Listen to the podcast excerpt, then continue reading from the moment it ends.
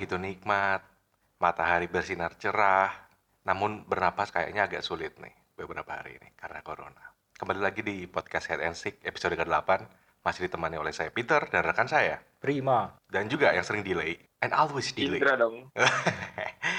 Halo Indra, gimana kabarnya nih di Bandung nih? Sehat dong. Alhamdulillah. Walaupun nafas sedikit berat karena masker selalu nempel. Iya benar. Ya, tapi semoga kita sehat selalu ya. Mas Iya, Prima gimana kabarnya sehat, nih? sehat. Saya juga, saya sebenarnya itu sebenarnya risih kalau pakai masker terus itu. Mas Prima, Hoi. sebenarnya itu ada produk supaya kalau pakai masker itu seger. Wah, Cuma ini- sayang kita nggak bisa nyebutin, Pak. Oh, ya. Iya, Kita karena bisa nyebutin nggak, Pak? karena belum dibayar. Ini mancing nih ceritanya. Oke, jadi eh, podcast episode ke-8 ini eh, kita bertiga akan membahas yang lagi rame banget di media sosial dalam minggu-minggu ini yaitu adalah tentang new normal. New normal. Apa sih new normal itu Mas Prim? Aku bingung nih sebenarnya new, new normal nih konsepnya kayak gimana gitu kan.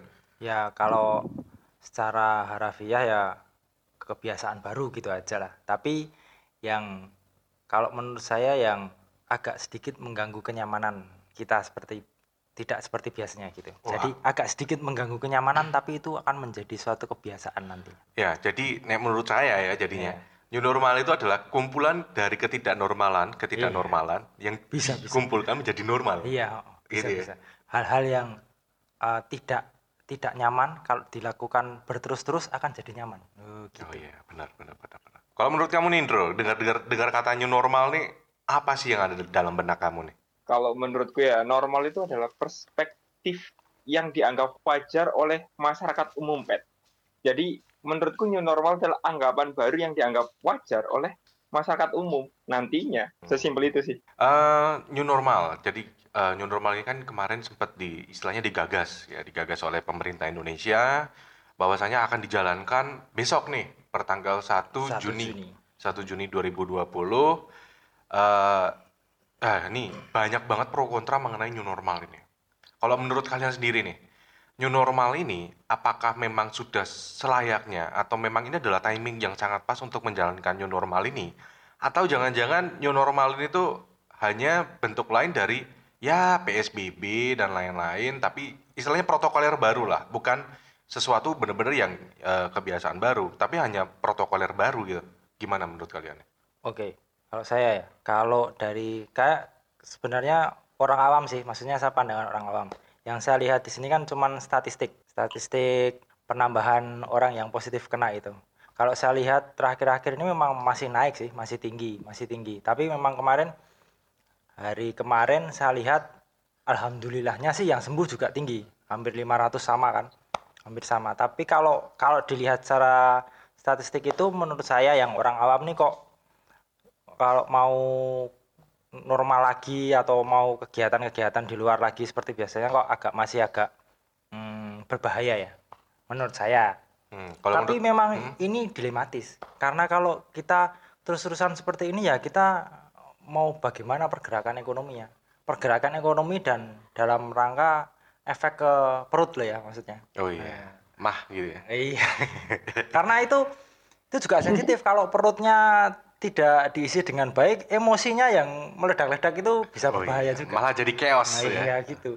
Jadi menurut saya kalau secara statistik yang orang awam saya seperti saya lihat mungkin nggak nggak anu sih belum belum waktunya bisa keluar dengan dengan bebas. Tapi kalau eh, istilahnya diberi seperti protokol-protokol ya bisa tapi sepertinya juga saya juga meragukan sih eh, ke ke apa ya ke ke Efektif, masa- ah. eh, itu karena kita tahu sendiri kalau kita sudah di luar gitu banyak melihat yang tidak pakai masker sudah banyak lihat yang berkerumun juga gitu ya kepentingan apa sih saya juga nggak ngerti tapi itu yang masih kadang-kadang masih bikin miris dan was-was keluar ke Iya. tempat-tempat yang ramai Kalau menurut kamu, Ndra, gimana, Ndra? Apakah ini sudah udah waktunya nih Indonesia saat ini harus udah masuki eh, memasuki fase new normal? Menurut kamu udah timing yang pas belum sih? Em, kalau diomong timing yang pas, kita nggak pernah tahu kapan timing yang pas sih, Pet. Maksudnya kalau aku pribadi aku nggak pernah tahu kapan benar-benar aman untuk keluar rumah gitu loh. Maksudnya gini, ini itu mengenai uh, kalau dipikir simple, kita itu sedang melawan dengan hal yang kita tidak tahu gitu Iya, kan. tidak kelihatan. Yang ya. kita tahu adalah ah, ah, tidak kelihatan. Yang kita tahu adalah jangan sampai virus itu masuk ke tubuh kita melalui tiga tiga jalur kan seperti itu dari mulut, hidung sama mata. Itu selama ini yang kita tahu sampai sejauh itu. Dan pengetahuan kedua saya adalah virus ini mati karena sabun gitu kan. Jadi kapan kita bisa keluar? Mungkin kita boleh keluar ketika kita sudah menemukan bahwasanya sunlight sudah bisa mengeluarkan varian yang layak diminum. Oh ya bisa. bisa. Bisa, bisa. Nanti keluar lagi ya kayak lagu yang zaman dulu ya. Tikus makan sabun, tikus makan sabun. Tapi sebenarnya kalau kita makan sabun kan tidak berakibat fatal kan sebenarnya. Wah enggak. gitu. Wah, jangan gitu Mas Prim. Mau nyoba dulu mungkin. oh, mungkin anu, mungkin mungkin mungkin aman, tapi habis itu ketika bernapas keluar gelembung. Iya iya gitu. Jadi jadi begitu nafas hidungnya kan. Jadi-. Nah, jadi kapan kita boleh keluar rumah ya? Mungkin kalau kamu termasuk orang yang bisa minum sabun setiap hari, setiap waktu ya silakan keluar rumah. Menurut saya seperti itu. Atau keluar rumah dengan anjuran pemerintah yaitu kita harus dengan alat kesehatan yang lengkap, minimal masker, sarung tangan, lengan panjang dan sebagainya. Jadi eh, saya nggak pernah tahu ditanya kembali kapan waktu yang tepat. Saya tidak benar-benar tahu. Yang jelas bagaimana secara bagaimana waktu yang tepat untuk keluar saya tidak benar-benar tahu. Cuman yang saya tahu adalah ketika kita mau keluar rumah ya kita harus Mempersiapkan diri itu ya. beralat iya mempersiapkan diri dengan dengan lengkap seperti itu sih Bet menurut saya. Karena gini, tambahin dulu. Oke. Karena gini, menurut informasi kan kemarin corona itu nggak akan hilang gitu kan. Iya, yang Nah, aku dengar terus juga kayak terus gitu. terus mau gimana gitu maksudnya? Ah. Apakah kita akan terus-terusan seperti ini kan nggak juga? Berarti eh, untuk sekali lagi untuk keluar ya butuh keberanian dan persiapan. Maksud saya gitu. Kalau untuk beraktivitas dalam hal ini kan beraktivitas seperti biasanya.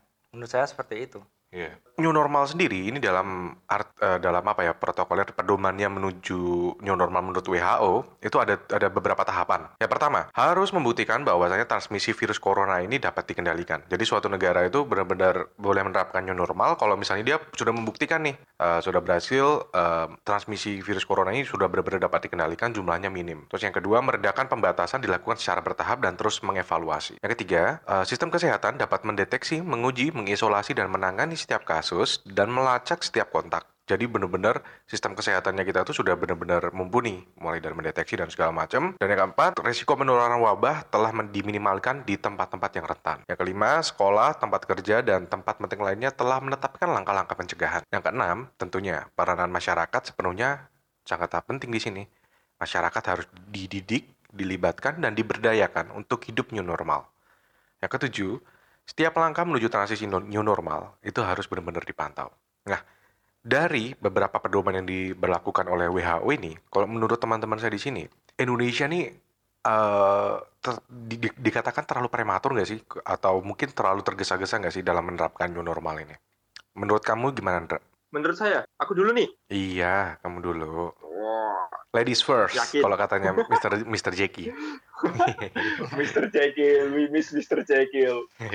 Em, menurutku, menurutku gini, Pet. Ya. Eh, apa namanya? Apakah Indonesia sudah siap? Menurutku siap. Aku bilang siap gitu. Soalnya apa? Soalnya ini tuh bukan mengenai bagaimana kita membersihkan lingkungan kita dari virus, bagaimana kita menyemprotkan disinfektan ke seluruh ruangan di rumah kita, atau kita menunggu pemerintah untuk mengepel seluruh jalan raya gitu. Ini itu cuman bagaimana caranya supaya virus itu tidak masuk ke tubuh kita melalui mulut, hidung dan mata kita. Sesimpel itu gitu. Kenapa social distancing? Soalnya supaya aktivitas virus masuk melalui tiga jalur itu ke tubuh kita itu minim, meminimalisir terjadinya hal tersebut gitu. Mengapa kita pakai masker? Meminimalisir, meminimalisir terjadinya hal tersebut. Kenapa kita pakai face shield?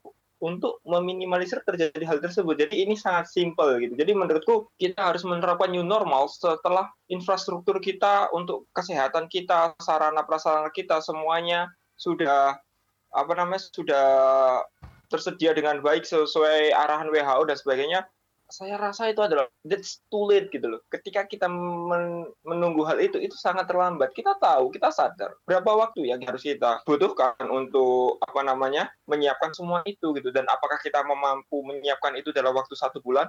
Tentu Hmm. tidak gitu. Apakah tiga bulan? Tidak tahu. Apakah empat lima bulan? Kita tidak pernah tahu. Terus bagaimana dengan roda ekonomi kita gitu kan? Ah. Jangan sampai infrastruktur siap dan kita infrastruktur siap nih Hmm. pemerintah investasi semuanya untuk infrastruktur hanya untuk new normal.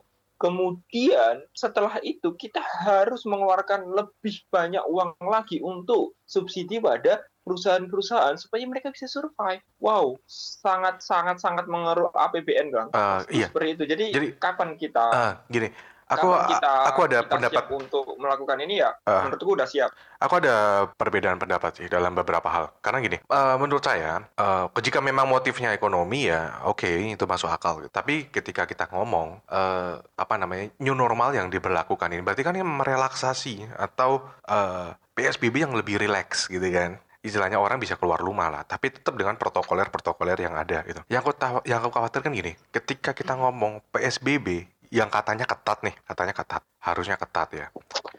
Tapi pada kenyataannya apa sih? Pas kemarin kita tujuh, hamin tujuh lah sebelum kita lebaran gitu. Kita bisa lihat faktanya. Seminggu terakhir kemarin di Instagram, di YouTube, di media sosial, beritanya tuh mengen- banyak banget yang mengenai oh keramaian di sini, tempat orang-orang berkumpul gitu kan. Yang terjadi apa sih malah kalau aku khawatirnya kayak gini. Oke, new, new normal ini memang eh, suatu langkah yang tepat kalau mungkin mungkin suatu langkah yang tepat untuk kita eh, untuk mengurangi eh, apa ya apa namanya dampak kepada ekonomi kita gitu kan agar perusahaan-perusahaan tetap bisa jalan. Namun di satu sisi lain ini tuh kayak eh, pedang bermata dua gitu. Satu sisi lagi apakah dengan PSBB yang ketatnya kayak gitu yang katanya ketat ya itu banyak yang melanggar. Apalagi dengan new normal yang lebih rileks dibanding PSBB. Apa nggak malah aku yang, yang yang khawatirkan tuh malah kayak gini. Gelombang pertama itu saya rasa kita belum melalui puncaknya. Apa enggak? Apa pasti kan ada kemungkinan juga dengan uh, new normal yang mungkin orang-orang jadi banyak melanggar gitu kan. Banyak melanggar malah ini bisa menjadi klaster kedua gitu loh atau menjadi puncak kedua, serangan kedua kita gitu. Dan juga akan dan sangat mungkin kan untuk terjadi ada klaster-klaster baru di tempat-tempat kerja gitu. Bener nggak sih? Kalau menurut Mas Prima gimana? Ya, ini memang susah sih, maksudnya memang dilematis. Kalau kalau tidak dimulai segera bergerak,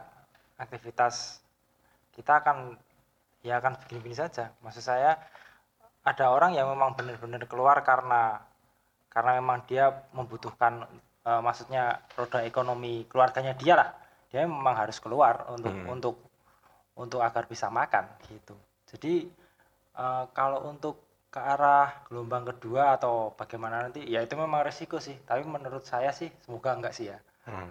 kalau saya sih gitu kalau kalau saya tet- tetap merasa lebih ke berpikir optimis sih kalau kita kita semua bisa Eh, corona itu bertahan cukup lama di Indonesia karena orang Indonesia itu ramah-ramah mas.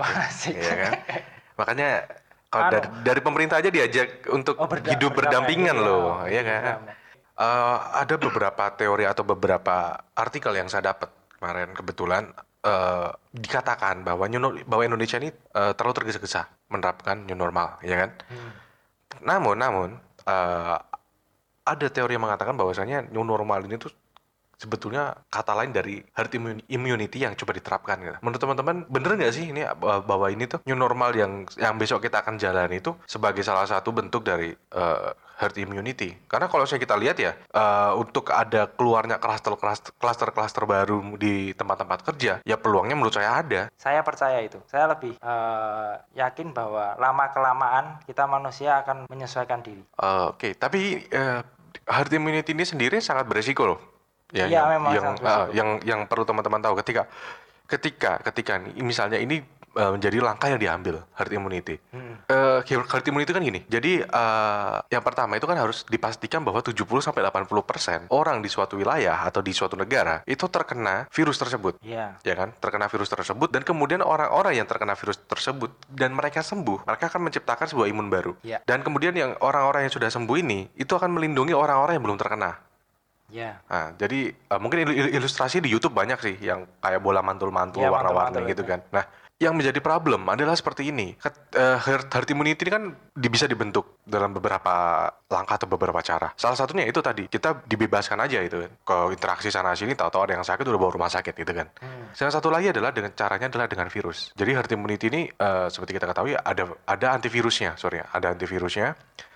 Kemudian beberapa orang itu diberikan antivirus secara masif. Kemudian jadi orang-orang yang yang terkena virusnya ini tidak akan bisa menulari ke yang lain-lain yang lain-lainnya lagi karena sudah memiliki antibody kan gitu. Iya. Nah, sangat berisiko sekali kalau misalnya tanpa antivirus karena tingkat kematian itu bisa gede banget, ya kan? Iya. Seperti kita ketahui, eh, aku belum lihat datanya lagi sih di Amerika udah berapa berapa ribu yang meninggal gitu kan. Tapi yang aku tahu itu yang terinfeksi baru 1 sampai 3% dari penduduk Amerika. Itu sudah segitu banyaknya yang meninggal.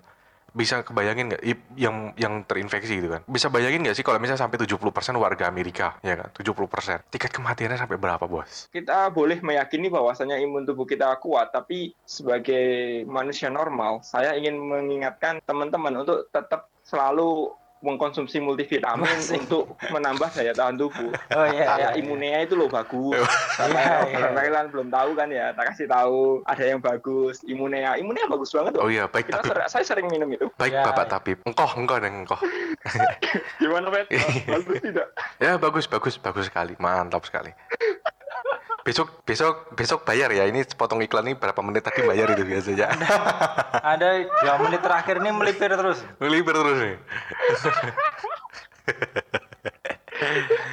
Ah, Oke oke oke oke oke. Mungkin sekian dulu ya terkait dengan apa namanya eh, new normal dan juga eh, new normal yang akan kita jalani per tanggal 1 Juni. Intinya kita juga menghimbau kepada para pendengar kita, pada rekan-rekan kita semua bahwasanya tetap harus jaga kondisi, jaga apa namanya, jaga meng- mengikuti protokoler yang dianjurkan oleh pemerintah namun tidak bodoh gitu. karena banyak banget yang eh, apa namanya masih bodoh dalam menjalani protokoler-protokoler yang ada ini gitu. salah satunya adalah banyak yang datang udah udah tahu PSBB masih jilmek gitu kan. Jilat McD gitu kan. Perpisahan ke McD kemarin. Eh. nah itu kan bodoh banget ya menurut aku. Jadi ya walaupun nanti new normal kalau aku pribadi aku bakal bakal tetap di rumah aja. Kalau misalnya kerja ya aku tetap kerja gitu mengikuti protokoler. Ya. tapi kalau misalnya nggak nggak penting-penting heeh, seperlunya aja oke gitu. Eh, terima kasih Mas Prim dan Indra udah nem- menemani hari ini. Nah, sampai ketemu lagi di episode berikutnya. Bye bye Sampai jumpa.